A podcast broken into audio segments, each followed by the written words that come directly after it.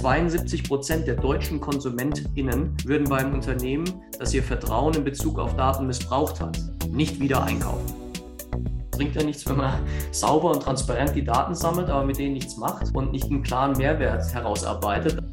Das unter den Teppich kehren zu wollen oder ignorieren zu wollen oder es besser wissen zu wollen, das sind alles schöne Ingredienzen, wie es nicht funktioniert. The Digital Bash Podcast, der Podcast zur größten Webkonferenz der Digitalbranche.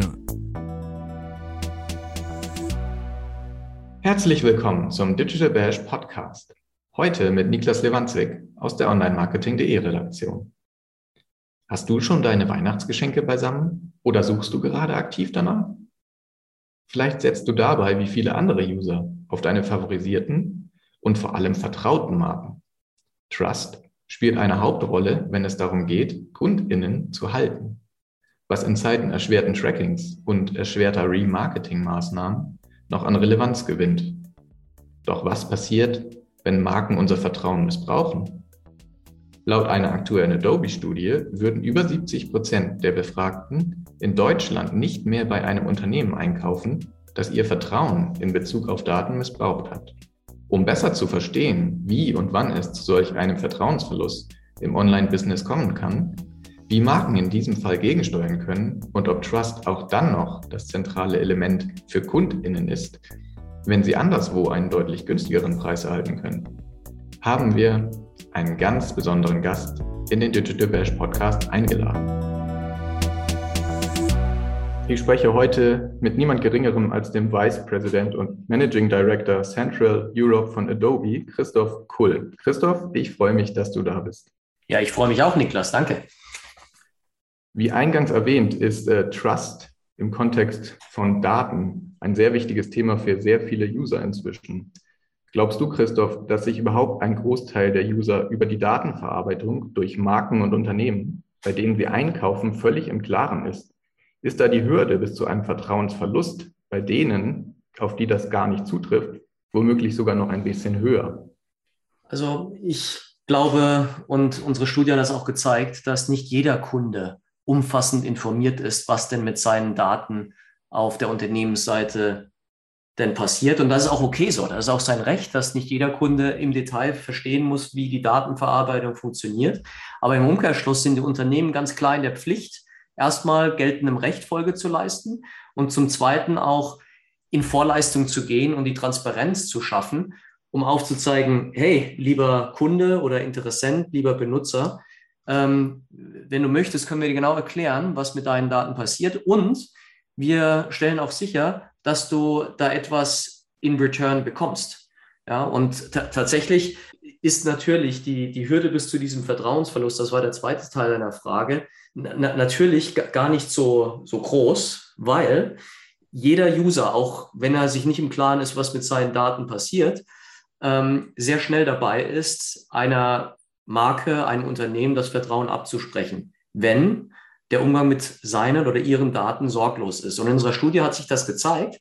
zweiundsiebzig Prozent der deutschen KonsumentInnen würden bei einem Unternehmen, das ihr Vertrauen in Bezug auf Daten missbraucht hat, nicht wieder einkaufen. zweiundsiebzig Prozent.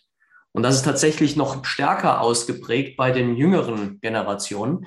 Die haben noch weniger Verständnis dafür, dass mit den Daten Unfug betrieben wird. Ja? Und von daher, ähm, wir wissen das alle auch aus unserem privaten Leben, wenn einmal das Vertrauen gebrochen ist, ist es unheimlich schwierig, das Vertrauen auch wieder äh, aufzubauen. Und im Gegenzug ist gerade Vertrauen ein unheimliches Asset in der Beziehung zwischen Marke und, und Kunde.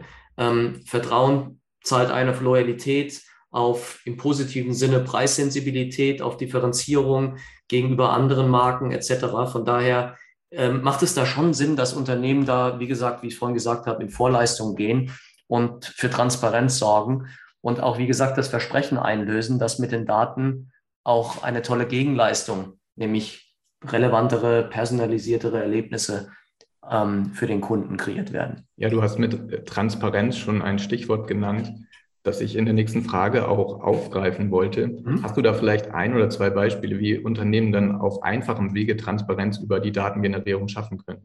Ja, also ähm, erstmal ist es ja auch rechtlich ähm, erforderlich, ne? Nach unserer europäischen Datenschutzgrundverordnung ähm, ist es notwendig, dass jedes Unternehmen auch dafür Sorge trägt, dass ein Nutzer, ein Kunde auch nachvollziehen kann, welche Daten gespeichert sind und zu welchen Zwecken. Ja, und es gibt da viele Beispiele, wo gute Brands klar nachvollziehbar darstellen, welche Daten denn im Profil erfasst wurden. Da kann jeder in seinem Profil nachschauen, welche Vorlieben denn ähm, erfasst wurden, ähm, was die Bestellhistorie ist, et cetera et cetera et cetera pp. Ja, und, und diese Transparenz kann man anhand eines, eines Profils jedermann zugänglich machen. Sollte man auch.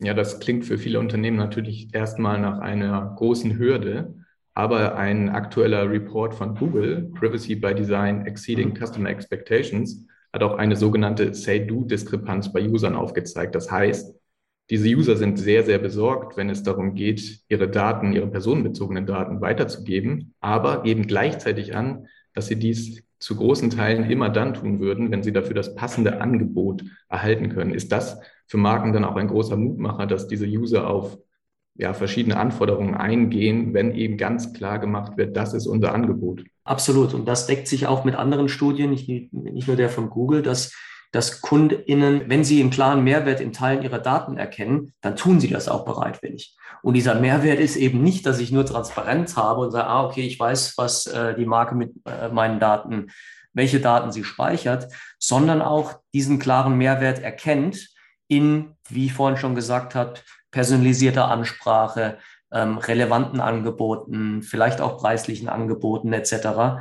Und dieser Mehrwert, dieser gebotene Mehrwert kann ein wichtiger Differenziator gegenüber dem Wettbewerb sein. Gleichzeitig sagt uns die Studie auch was anderes. Und die sagt uns, dass wir alle miteinander in der Gesellschaft noch einiges aufzuholen haben, um die User ja, aufzuschlauen, zu enablen, damit die verstehen, ähm, was denn möglich ist mit Daten und dass das nichts Schlimmes ist, dass sie nicht ausspioniert werden, sondern wenn sie Daten geben, dann kriegen sie auch was Gutes und dann macht es viel mehr Spaß, sich in der digitalen Welt ähm, zu bewegen. Da hat man viel mehr Mehrwert und viel mehr gezieltere Informationen, die einem ähm, präsentiert werden. Und das geht dann eben nur in Zusammenarbeit nicht nur mit den Unternehmen, sondern auch die gesamte Gesellschaft, Erwachsenenbildung, Bildung von Heranwachsenden et cetera, Politik natürlich. Und das muss alles zusammengreifen, damit wir quasi mündige User ähm, in der digitalen Welt haben. Ja, gezielte Information ist ein gutes Stichwort äh, im Kontext von Targeting. Mhm. Ja, aktuelle Entwicklungen wie Apples App-Tracking Transparency oder auch das äh, geplante Supportende für Third-Party-Cookies bei Google Chrome, mhm. die das Tracking und Targeting ungemein erschweren. Wie glaubst du, können Marken da die Balance halten zwischen datenschutzkonformer KundInnenansprache und gleichzeitig auch einer professionellen Distanz, sodass die KundInnen dann nicht genervt sind? Das ist ja in eurer Studie auch herausgekommen, ja. dass sich viele User genervt zeigen, wenn ihnen entweder falsche Werbung oder zu persönliche Ansprachen angezeigt werden. Ja, ab, absolut. Da, da kommen wir auch vielleicht, komme ich da später nochmal drauf zu sprechen, dass ähm, da einiges an Unmut auch äh, erzeugt wird durch diese ja, also unnötige und nervige Werbung und, und äh, unpersönliche Ansprache. Aber zu deiner Frage, ähm, ist ganz interessant. Ich, hab, ich erinnere mich noch daran, weil das war kurz vor der ähm, Covid-Pandemie, bevor die angefangen hat. Das war Anfang zwanzig zwanzig im Januar. Da habe ich einen Vortrag gehalten vor, ich glaube, achtzig ähm, Chief Marketing Officer und habe gleich am Anfang gesagt, liebe Leute, Third-Party-Cookies sterben. Die gehen weg, falls ihr es noch nicht gehört habt. Ja, das ist vorbei, diese Ära. Und wenn sie nicht heute vorbei ist, dann ist sie vielleicht in ein, zwei Jahren wirklich komplett vorbei. Ihr müsst also euren Sch zusammenkriegen, ja, weil ihr werdet sehr bald nicht mehr auf diese Cookies, die Third-Party-Cookies ähm, zurückgreifen können. Das heißt, fangt an, eure Kunden besser zu verstehen. Fangt an mit dem Aufbau einer eigenen Datenwirtschaft. Das ist die Lösung. Ihr müsst eure eigene, eigene Datenwirtschaft aufbauen und diese Datenhoheit für euch beanspruchen. Ihr könnt die nicht in Hände Dritter geben, weil damit lauft ihr auch Gefahr, die Kundenbeziehung zu verlieren, beziehungsweise die wird dann durch Dritte kontrolliert. Ja? Und ähm, selbst wenn es wahrscheinlich Möglichkeiten gibt, irgendwie natürlich Partnerdaten und Third-Party-Daten einzukaufen, investiert jetzt in eine First-Party-Strategie, Zero-Party-Information-Strategie. Die Datenwirtschaft müsst ihr jetzt aufbauen. Ihr müsst quasi der Herr über eure Kundenprofile werden. Und Ähm, der, der Trend hat da schon angefangen gehabt, aber wir sehen das in der Zusammenarbeit mit unseren Kunden extrem, wie das Thema Direct-to-Consumer extrem angezogen hat. Auch die, die großen Household-Brands, die im Prinzip nur über Supermärkte verkauft haben, die wollen direkt an die Konsumenten ran. Die wollen verstehen, was denn ihre Kundinnen umtreibt, ja, und bauen ihre eigene Datenwirtschaft, ihre eigenen Profile auf und begeben sich raus aus dieser Abhängigkeit von den, von den Großen, die eben mit Daten handeln, ja. Ja, Datenhoheit ist sicherlich auch ein großer Trust-Faktor. Aber was trotzdem sicherlich viele interessiert, und vielleicht ist deine Meinung da auch sehr, sehr spannend für alle ZuhörerInnen. Glaubst du denn, dass Trust als Faktor beim Gros der KäuferInnen auch dann ins Gewicht fällt, wenn es starke Preisschwankungen gibt und ein Shop, dem vielleicht weniger vertraut wird, mit Abstand günstiger ist? Absolut. Also ich habe ähm, letzte Woche in einer sehr interessanten Panel-Diskussion auch teilgenommen. Da haben wir dann über die neuen Standards gesprochen. Also ähm, das wurde dann mit der Überschrift versehen E S G, also Ecological, Social and Governance. Und diese Standards, die Unternehmen ausmachen, wie sie sich ökologisch aufstellen, wie sie sich in der Gesellschaft, also social, ähm, aufstellen und wie sie selber sich governen mit ihren Kunden, mit ihren Daten et cetera, ist immer wichtiger bei der Entscheidung für Kunden, für ein Produkt oder auch bei, bei Mitarbeitern, für ein Unternehmen, für das sie arbeiten wollen. Ja? Und, und diese neuen Standards ähm, sind eben etwas, die genauso einzahlen auf die Entscheidung eines Kunden für eine Firma oder für ein Produkt wie der Preis. So, von daher, Preis wird weiterhin ein wichtiges Argument sein. Ja, wir sehen es ja jetzt auch bei Black Friday, wie, wie die Leute anfangen, äh, Sachen zu kaufen, nur weil sie ein bisschen günstiger sind. Ist auch in Ordnung so. Aber dieses Thema, ich will von einer Good Company kaufen, ja, ähm, das wird immer wichtiger. Und dazu gehört eben auch das Thema Vertrauen und wie ich mit Daten und äh, auch schützenswerten Daten meiner KundInnen umgehe. Ja, da ist ja mal eine spannende Frage. Was müssten denn zum Beispiel große Love Brands, man könnte da jetzt Zalando, Amazon, About You, Otto vielleicht, Adidas, Ikea nennen, falsch machen, damit hm. KundInnen tatsächlich da zur Konkurrenz überwechseln? Hast du da ein Beispiel vielleicht? Ja, du, du hast, du hast es ja, also ich, ich werde kein Beispiel bringen von der Brand, logischerweise, aber in der Studie hast du vorhin schon eine Sache zitiert, die würde ich gerne noch ein bisschen ausweiten. Und zwar, ähm, tatsächlich haben alle ähm, Teilnehmer dieser Studie äh, geantwortet auf die Frage, wie schnell würden sie denn abwandern? Und da kam was Überraschendes raus. Fast die Hälfte, vierundvierzig Prozent, haben im vergangenen Jahr bei einer Marke, die sie enttäuscht hat, nicht noch einmal abgekauft, sind also abgewandert. Fast die Hälfte. So, und wenn du jetzt wieder auf die Menschen ähm, schaust, die noch mehr von ihrem Leben vor sich haben, also Generation Z oder die Millennials, sind sogar zweiundsiebzig beziehungsweise vierundsechzig Prozent, die in den letzten zwölf Monaten mindestens bei einer Marke nicht erneut, einge- erneut eingekauft haben, weil die etwas falsch gemacht hat. So, und dann die drei Dinge, die die Top-Gründe waren, was denn falsch gemacht wurde, sind folgende Beispiele. Entweder, also Nummer eins war, sie sind mir unheimlich. Spooky. Ja. Sie verfolgen mich online auf meinen mobilen Endgeräten ohne meine Erlaubnis, senden mir E-Mails zu und ich weiß gar nicht, wo ich jemals gesagt habe, dass ich das wünsche. Und es ist einfach spooky. Ja. Ich äh, glaube dem nicht und äh, habe da kein Vertrauen. Zweitens, sie sind nervig. Das, was du vorhin gesagt hast. Sie bombardieren mich mit Retargeting und mit mit Werbung und ähm, das, das nervt einfach. Und sie kommunizieren auch nicht die Datenschutzrichtlinien klar, ähm, informieren mich auch nicht, wa- warum ich jetzt denn getargetet werde. Und der letzte Punkt ist so ähnlich, aber das sind dann achtunddreißig Prozent noch, die sagen, sie haben mich enttäuscht. Die Produkte oder Dienstleistungen entsprechen nicht meinen Bedürfnissen. Die verstehen mich nicht, ja, und geht an mir vorbei, was die dir, ähm, mir, äh, an mich kommunizieren. Also, deswegen ist die Frage, wenn das die Fehler sind, was kann man denn besser machen, um sich vom Wettbewerb ähm, abzugrenzen? Und dann hatte ich ja eben schon ein paar Dinge ähm, vorhin gesagt. Eigene äh, Datenwirtschaft aufbauen, eine eigene Datenstrategie haben. Sicherlich auch investieren in das Thema Good Company, E S G, wie ich es genannt habe. Transparenz schaffen und natürlich in der Customer Journey mit diesen Daten was Gescheites machen.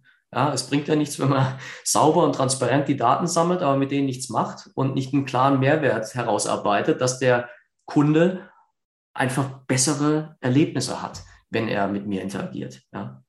Glaubst du denn, dass Vertrauensbrüche, so sie dann einmal aufgetreten sind, auch wieder revidiert werden können? Und hast du da Beispiele, welche Schritte man einleiten könnte?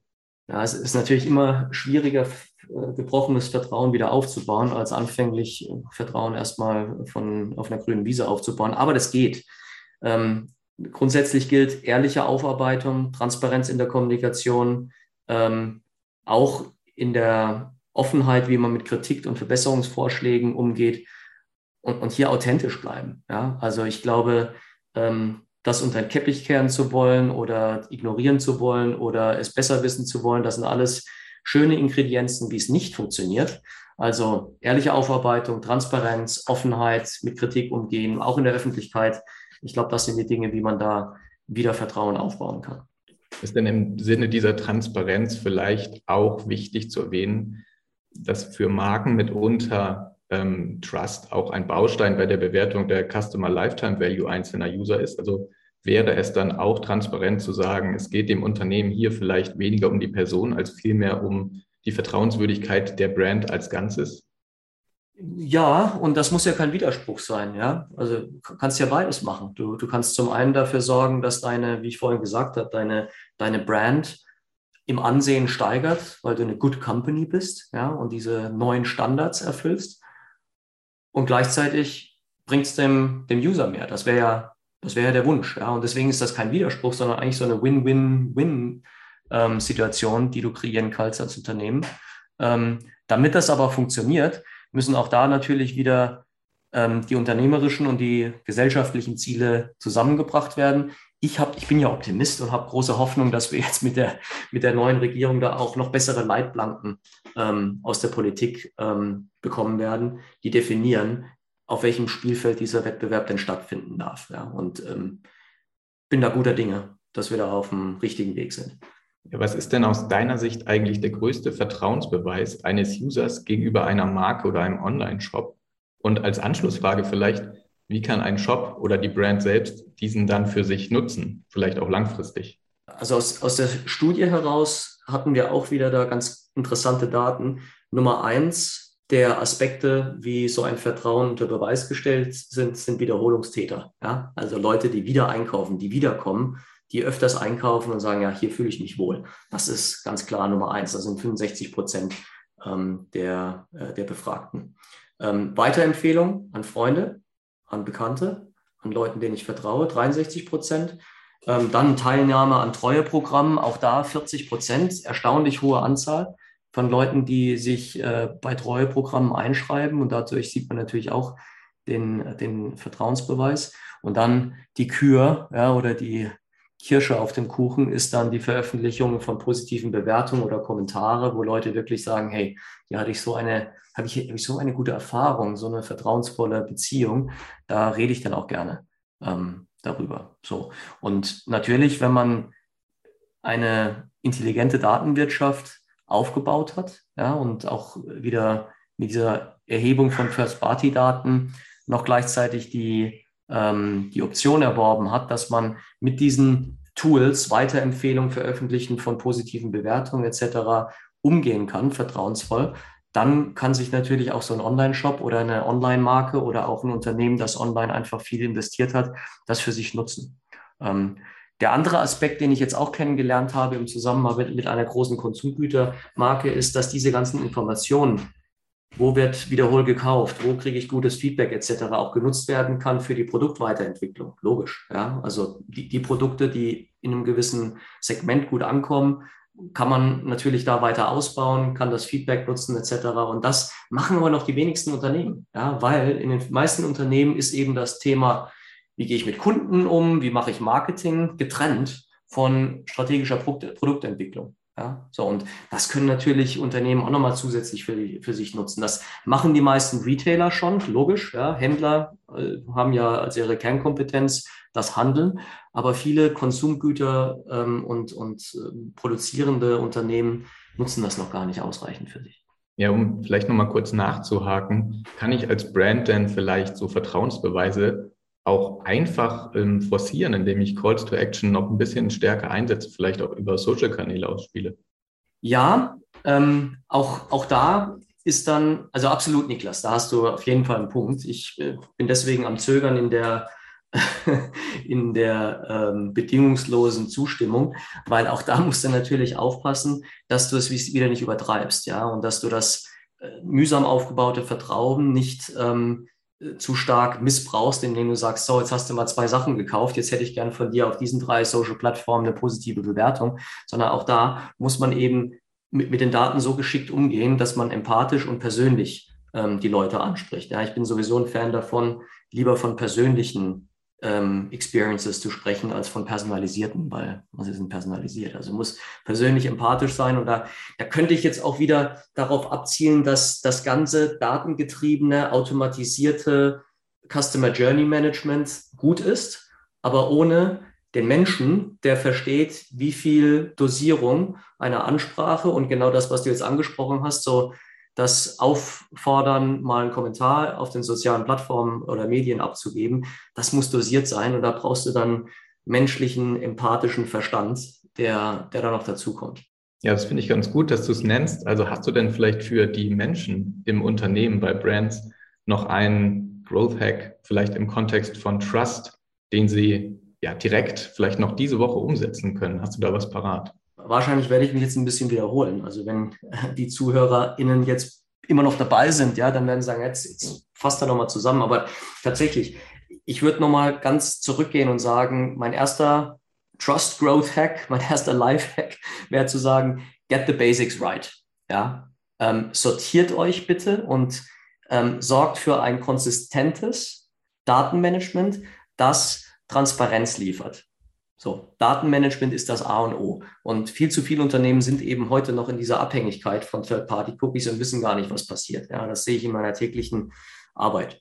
Ähm, so, dann, wenn ihr das geschafft habt, bitte sammelt nicht nur Daten um des Sammelns willen. Auch das sehen wir ganz oft. Ich habe äh, Kund, Kunden, die haben Millionen von Profilen, machen damit aber nichts, sondern identifiziert Signale, Datenpunkte, die wichtig sind, und baut darum eure Customer Journey, eure Customer Experiences auf. So. Und dann der letzte Punkt, liefert euer Versprechen ab. Ihr sammelt Daten, ihr sagt den Kunden, hey, wir sind eine vertrauensvolle volle Company und wir machen mit euren Daten etwas, damit ihr eine bessere Experience habt. Dieses Versprechen muss eingelöst werden. Das heißt, ähm, arbeitet daran, wie denn diese Daten dann auch zu besseren Erlebnissen in der digitalen Welt werden können. So, und wenn ihr den, ja, diesen Kanon hinbekommt, dann werdet ihr erfolgreich sein. Ja, schönes, schönes Abschlusswort. Dann werdet ihr erfolgreich sein. Also mit diesen Tipps gibst du den ZuhörerInnen ja direkt etwas an die Hand, das beim Vertrauensaufbau helfen kann. Und der ist im hektischen und hart umkämpften Weihnachtsgeschäft sicherlich sehr, sehr wichtig, mhm. aber darüber hinaus auch langfristig. Ich danke dir, Christoph, dass du deine Insights mit uns geteilt hast und dir auch die Zeit genommen hast, das oft auch als Buzzword verschriebene Wort Trust hier als Marketing-Element einmal näher zu beleuchten. Mhm. Und ich finde es sehr schön, dass du im Digital Bash Podcast zu Gast warst. Vielen Dank. Ich habe mich auch sehr gefreut. Vielen Dank, Niklas. Damit verabschiede ich mich auch von den ZuhörerInnen. Wenn du noch mehr Eindrücke zum Thema KundInnenbindung haben möchtest, findest du in den Shownotes einen Link zu unserem Interview mit Adobes Vice President International Marketing, Alvaro Del Poso, und dort kannst du auch auf die erwähnten Studien zugreifen. Ich würde mich freuen, wenn du auch bei der nächsten Folge wieder reinhörst. The Digital Bash Podcast wird präsentiert von Online Marketing Punkt de, dein wichtigster Touchpoint zur Digitalbranche.